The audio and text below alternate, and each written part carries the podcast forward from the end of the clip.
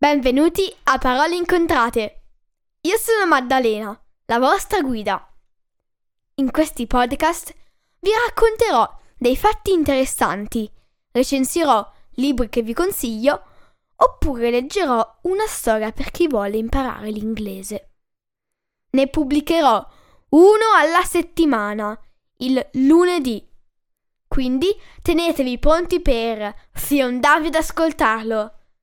Trovate tutti gli episodi del podcast su www.paroleincontrate.it su Apple Podcast, Google Podcasts, Spotify, Amazon Music o Stitcher. Potete seguire Parole Incontrate anche su Instagram e Facebook. Grazie e buon ascolto!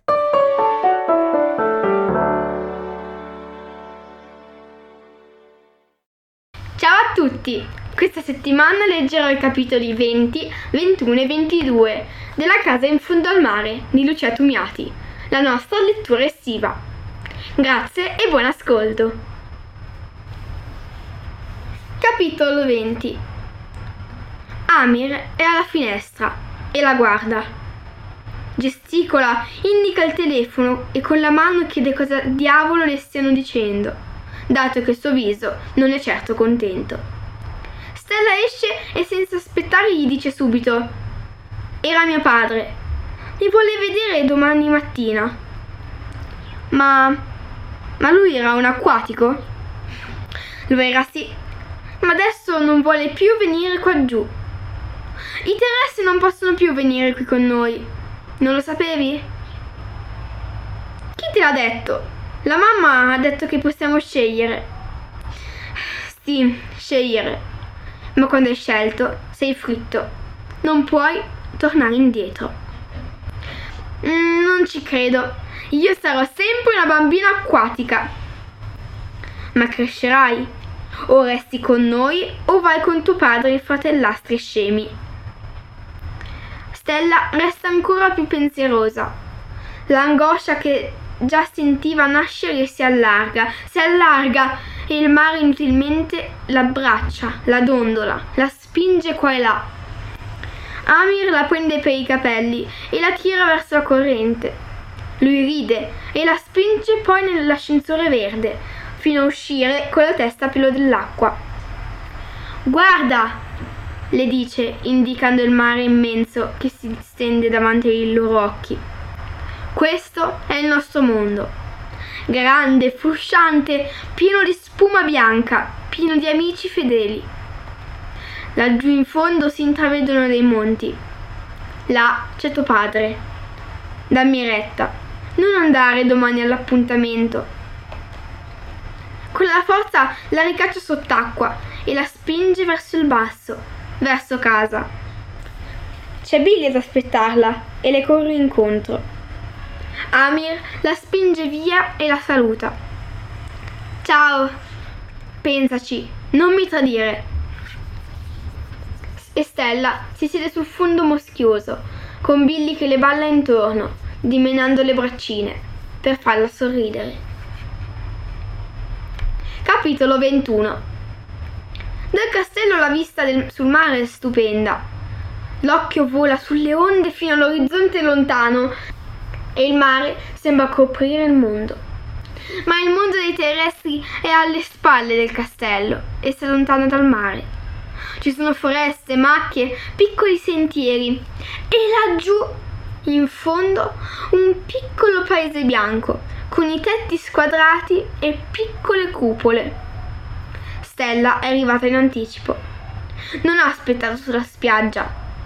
È salita bucandosi i piedi ma voleva essere lì prima di suo padre. Si è vestita e aspetta, seduta per terra, le spalle appoggiate al muro, ancora caldo di sole, di quella antica costruzione dei terrestri. Guarda le onde ed è come se vedesse in trasparenza tutto il suo mondo, lì sotto, che aspetta. Una macchina sale lentamente, Stella non si muove, neppure quando un uomo scende e le va incontro a braccia aperte. Resta seduta e aspetta, con il cuore in tumulto. Stella! esclama felice suo padre. sollevandolo di peso in aria e poi abbracciandola.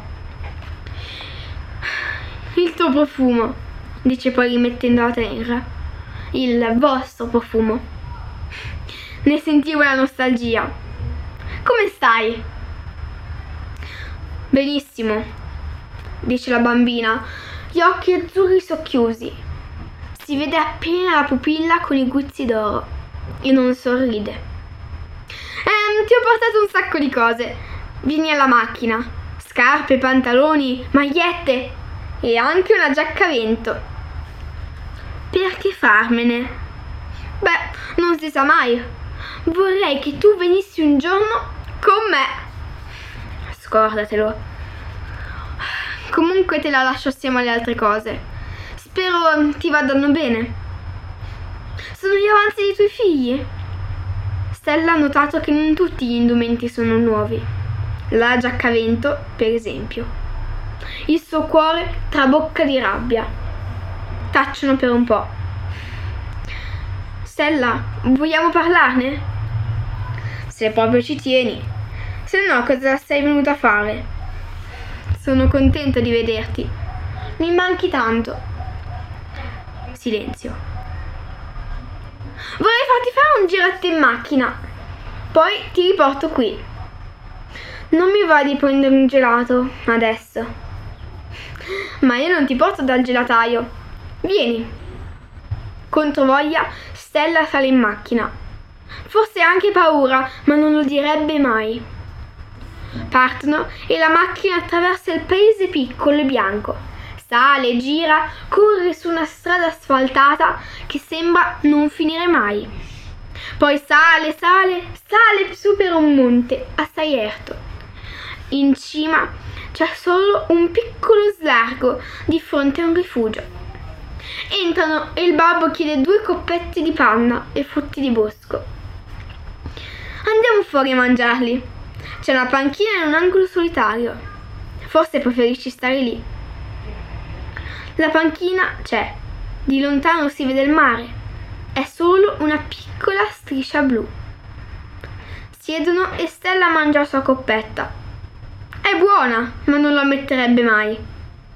Quando l'ha finita, suo padre le appoggia un braccio sulla spalla e la tira a sé. È da questo posto che ho deciso di restare sulla terra.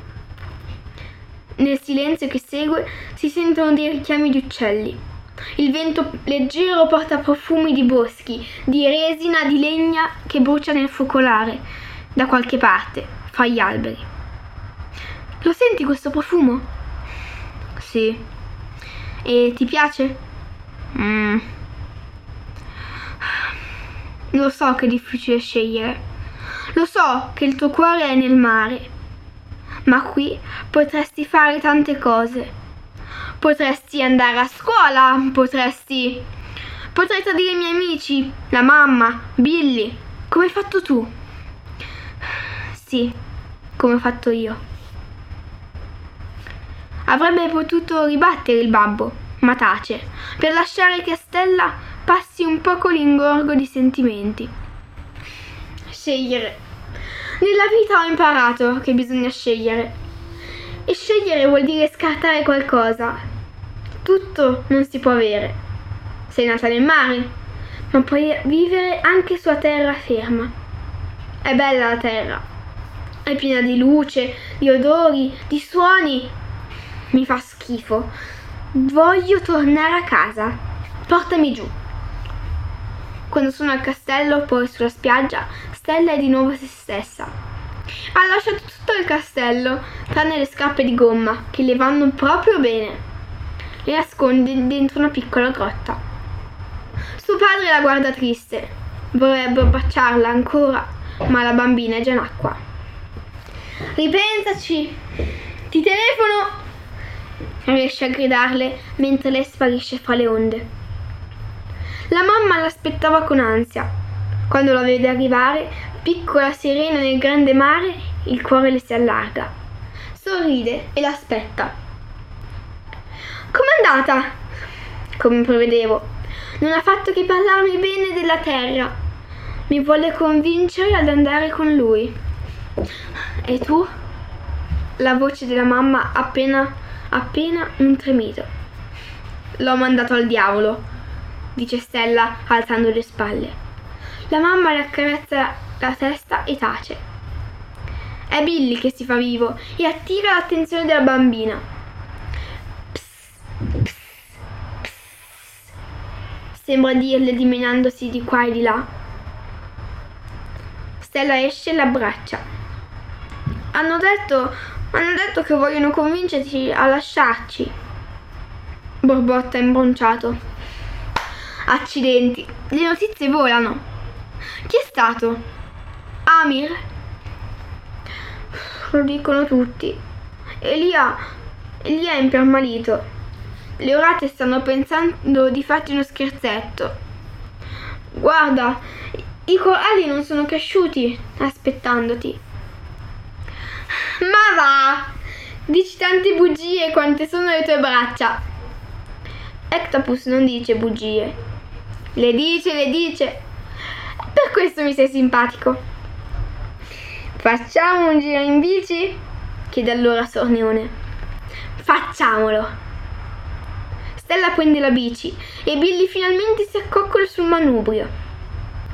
Riesce perfino a suonare il campanello. Pedala, pedala. Vai alla grotta nera. C'è chi ti aspetta.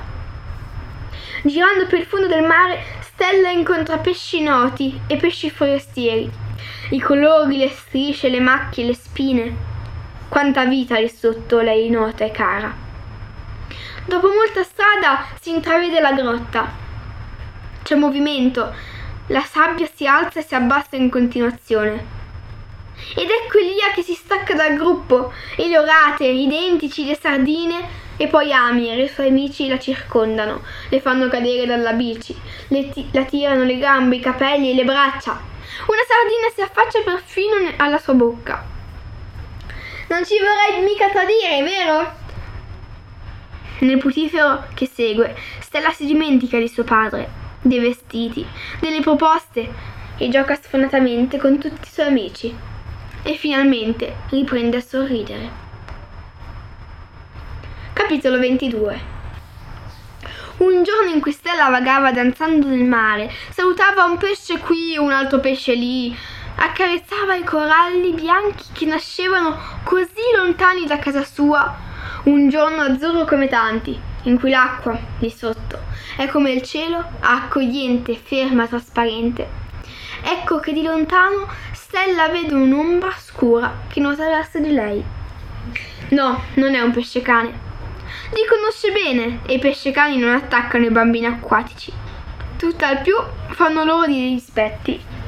Per esempio prendono in bocca una gamba, la tirano, la morticchiano. Ma i bambini poi li prendono a schiaffi. Lei ne ha dati tanti sonori, di schiaffi, al vecchio pescecane che sta nella grotta verde. Ma questo che arriva nuotando piano non è lui. Non è d'argento, è nero e tondo. Un pesce cane non è tondo. Stella si ferma, si siede sul fondo accanto ai pesci gialli e blu. Ce n'è uno nero. E tu chi sei? chiede ridendo al nuovo veduto, venuto. Sono suo cugino. Sono nato nero per farmi un dispetto.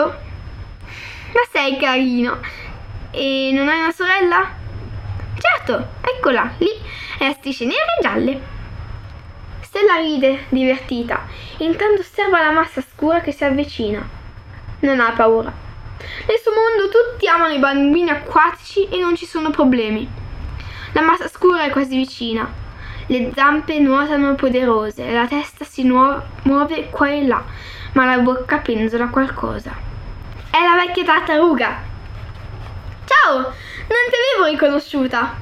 Grida Stella notando l'incontro e salutandole sulla schiena la abbraccia, ma sporgendosi verso la testa vede quel che penzola dalla bocca. Sono le sue belle scarpe di gomma. Ma sono le mie scarpe! esclama tirandole per i lacci.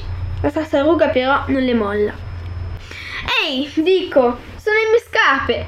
Ma come mai le me le hai prese? Te le vuoi mettere tu? La tartaruga